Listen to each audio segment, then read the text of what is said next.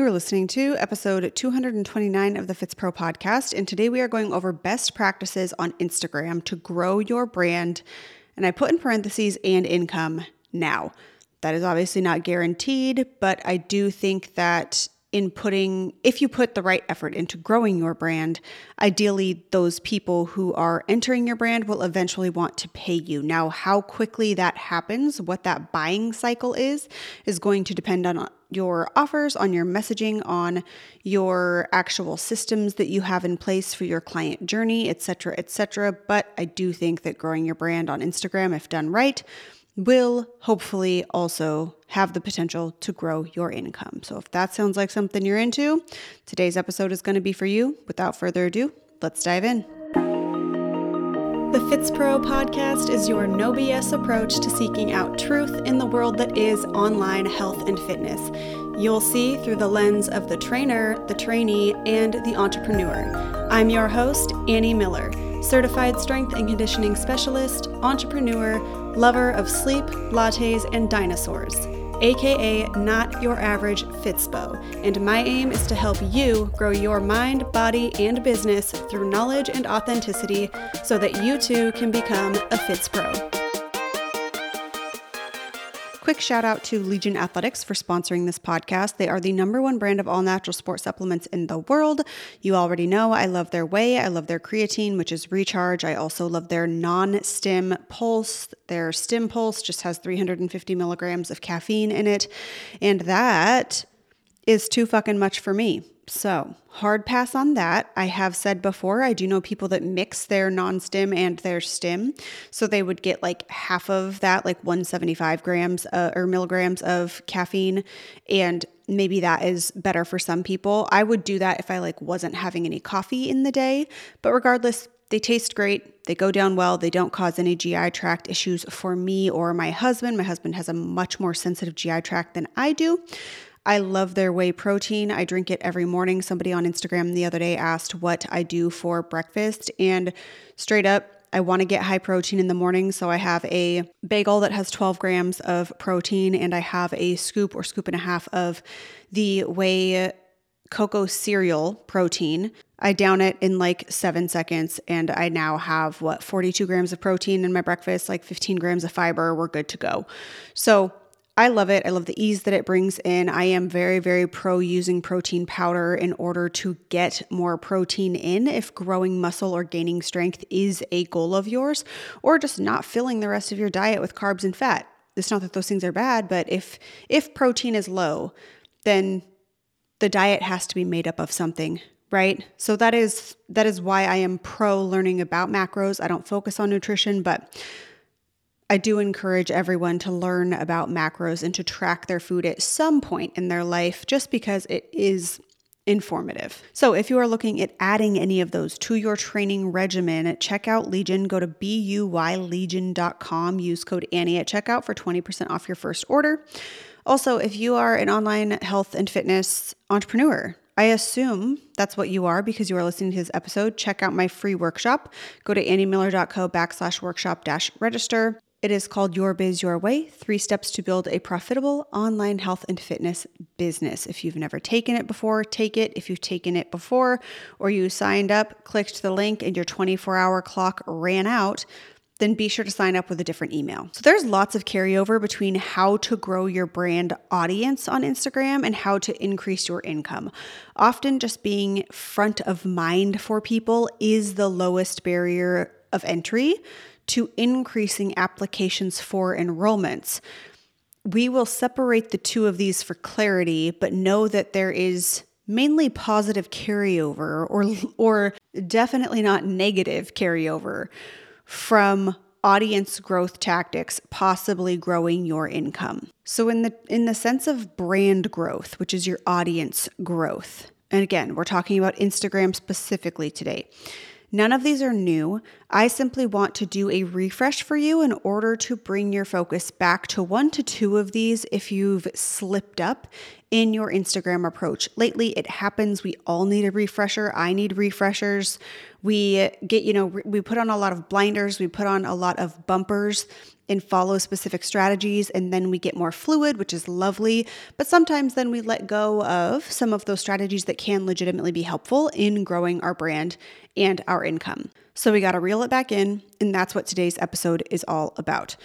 So, you know, I love stories, Instagram stories but they aren't for growing your audience. They're for selling and connecting with your warm Instagram audience and people who have already said, Yes, I want to follow this person. So, we will talk about Instagram stories during income growth. For now, we're talking about audience growth. The first thing we want to focus on here is client centric and personal storytelling. So, owning your own story, your past story, your present process, how those have changed, the transformations that have taken place, and then bring it back to the consumer and their experience we always want to tie it back in. So I am all for talking about yourself, especially if you are building a personal brand, but we want to always bring it back to how does this apply to the potential client? How does this apply to the consumer? What can they learn from your experience? That's the point of sharing. The point of sharing is not just to share your experience. This is not a personal fucking blog. This is an actual brand where you sell a service within health and fitness. So you got to bring it back. You got to bring the connection to the consumer. And ideally, this is also sharing either different content or within sharing your own story, content that helps them now, immediately, where they are. They will share that. And when they share that, then other people within their ecosystem will also see it.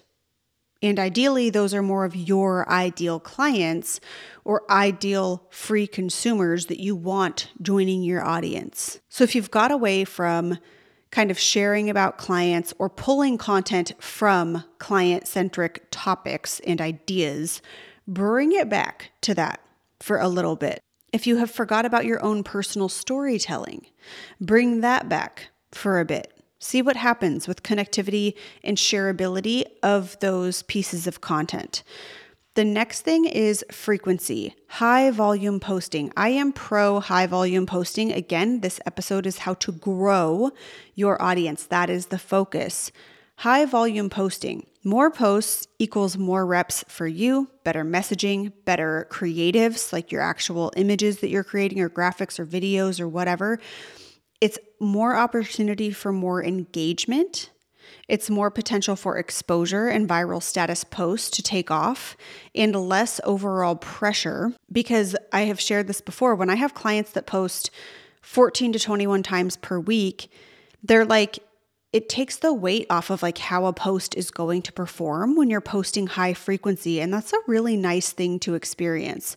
Now, again, I want to make a point you want to make these posts very bite sized. So, if we are posting at a high frequency, we're breaking things down and we're creating very granular posts. We are not creating big, heavy graphics. We are not doing three minute videos. We are making things very small, very digestible, very sticky so that people watch all of these, so that they take in all of these pieces of content. But you cannot argue that high frequency equals more potential for exposure, more potential for growth. I would say seven posts per week is a minimum if growth is the goal. I posted two times per day when I came back from my eight week break earlier this year, and I had two posts slash reels go viral from that. Those posts alone brought in 3,000 new people to my audience. The double posting, posting twice per day, was worth it due to literally just those two posts. Every other post did like whatever. It was a normal post. Some got okay engagement, some completely tanked, but the two that took off got me 3,000 new quality people into my audience. That is the potential That is not guaranteed, but that is the potential that we have with just putting out more reps, putting out more content. It's just potential for that to happen. The next thing I want you to bring back your focus to is mother categories. We cover this in Fitspro Foundations and my Instagram 101 course. I still live by this. I still come back to and refine my mother categories. They provide bumpers, which build trust and an area of focus, which is what other people would probably consider to be like your expertise. These are what you become known for. These are kind of, I call them mother categories. Other people would call them content pillars. They're what you repeat over and over and over again. And ideally, over time, what you dive deeper on. It's the same topic that you hit from 10 different angles within your content. So if you've never defined your mother categories, if it's in your budget, join Fitspro Foundations or Instagram 101. If not, I would really encourage you to take time to define four to six, no more than six, especially in today's age of Instagram. Mother categories. Do that if you never have. Go deeper with your content with less, less topics, less width, but go deeper. This is how you also become a trusted coach. If you missed my last episode on becoming a trusted and credible coach in the online health and fitness space, make sure to listen to that as well. Now, if growth is your goal, growth is dependent on shareability. And shareability is ideally also repeatable. Ideally, the stuff that you are repeating is shareable or you see what does well and you're like, wow, that topic, I need to talk about that topic again. I need to hit it from five different angles.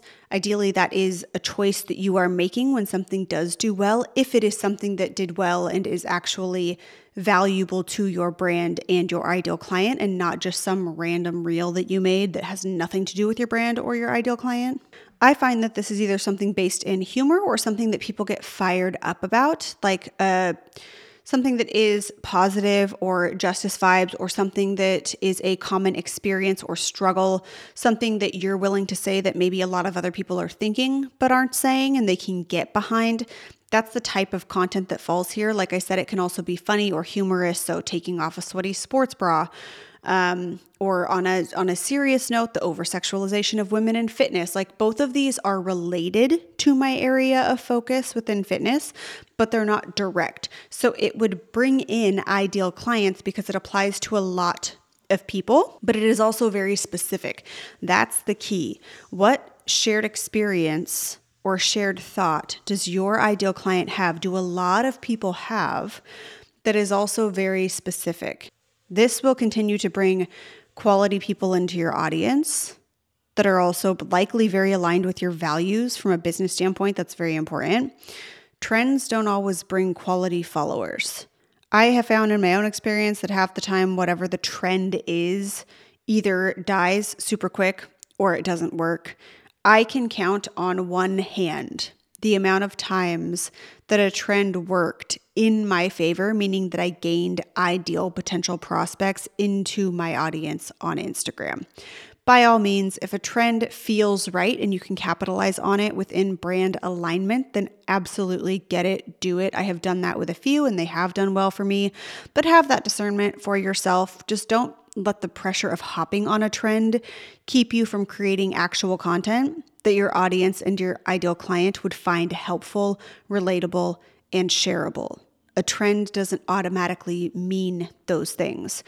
A Twitter graphic with a bold statement can go a lot further for you and your brand versus a trendy reel. So just keep that in mind.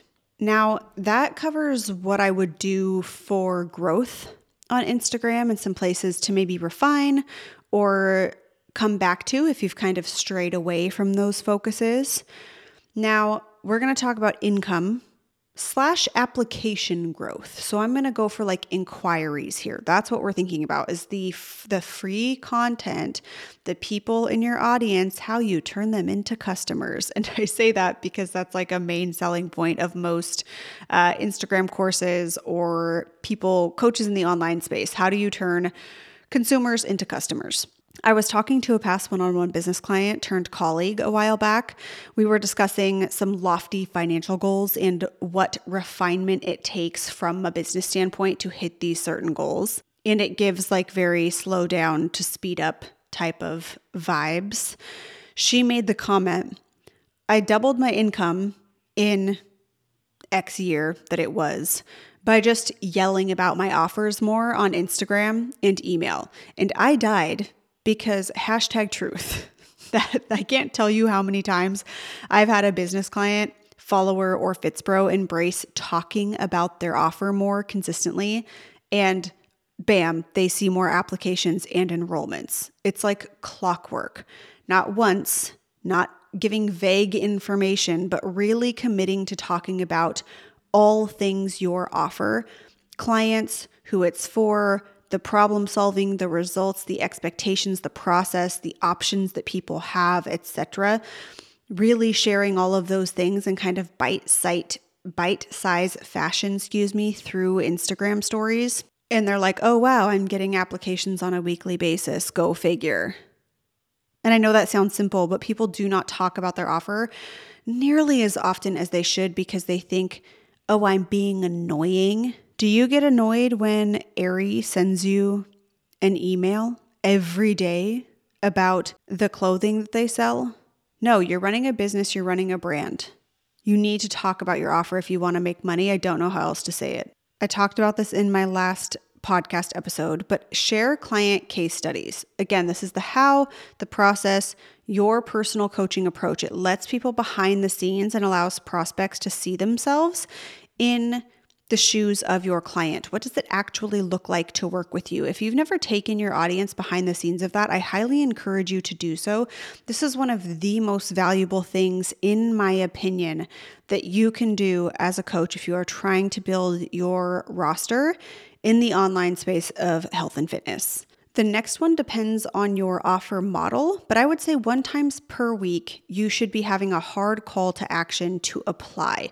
That could be off the back of a client case study, that could be storytelling, so the why, your own experience right now or in the past, and then, you know, how that applies to your approach that you take with clients with a hard call to action to apply to work with you. That would be more of like a storytelling approach. And then also, oh my gosh, something people sleep on from this is going to be like in the DMs or email, the follow up. Lord Almighty, people have forgotten about the best way to make money in the online space as a health and fitness coach. Follow up with people who have inquired to work with you. These are hot leads. They've either already applied or they've DM'd you or whatever. When somebody shows interest, pop them over into primary or general in your DMs on Instagram so you can keep track of people who have inquired about working with you so you can access them quickly, so you can follow up with them. People get busy, they legit forget, or they just need a reminder. I have personally hired two humans in the last two years due to them following up with me because, like I said, I got busy, it got put on the back burner, etc. But I really did want to hire them. I just needed someone to bug me about it. If you can get comfortable with receiving the respectful, not at this time, or no response at all from somebody if you can if you can accept being ghosted the follow-up takes such little time but holds so much potential for the one yes that comes from the follow-up and if someone says no then lead them to another place that they can continue to take in content from you or join a mailing list until they're ready. Keep them in your ecosystem if at all possible. If they really are an ideal client and it's just a no for now, then make sure that you get them somewhere that is easy to access them again. The last thing I will say is social proof up the yin yang. I literally have a podcast episode and a YouTube video on social proof, the power of social proof. And if you are not using social proof in your business, I encourage you to look for ways to do it. That can be physical, that can be video, that can be written, screenshots, whatever. There is so many forms of social proof that can help communicate from your client's words and experiences how and why what you do works. And when it comes from a client, it's not coming from you. People know you're trying to sell them something. Your clients aren't trying to sell them something. So it just expedites that trust that we talked about. And I know that can all seem like a lot if you're trying to check all of these boxes, but I would suggest sharing social proof once a week as well. And that can be in a post or in Instagram stories, either one, wherever it makes most sense, wherever you can provide the context needed in order to do that. That is what I would do once a week. Again, this is to grow your income, not likely to grow your audience. Audience growth doesn't always equal income growth. And if it does, typically there is a three to 12 month gap between those two things, between someone coming into your ecosystem and then actually paying you money.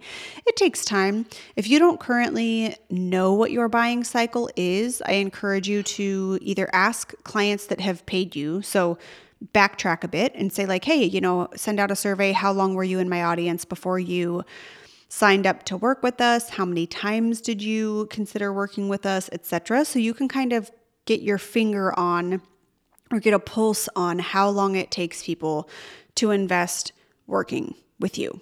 All right, that was a bit of a longer episode. Um, that is all I have for you. So hopefully you have some things to implement for growing your Instagram audience and or pushing the actual applications and getting those audience members to take action and work with you if they are, in fact, interested in doing so. Give the show five stars wherever you listen. Leave a uh, written review so people know what to expect. I very much so appreciate that. Get on my mailing list, anniemiller.co backslash news. And until next time, I'm Annie Miller, and thank you for tuning into the Fitspro podcast.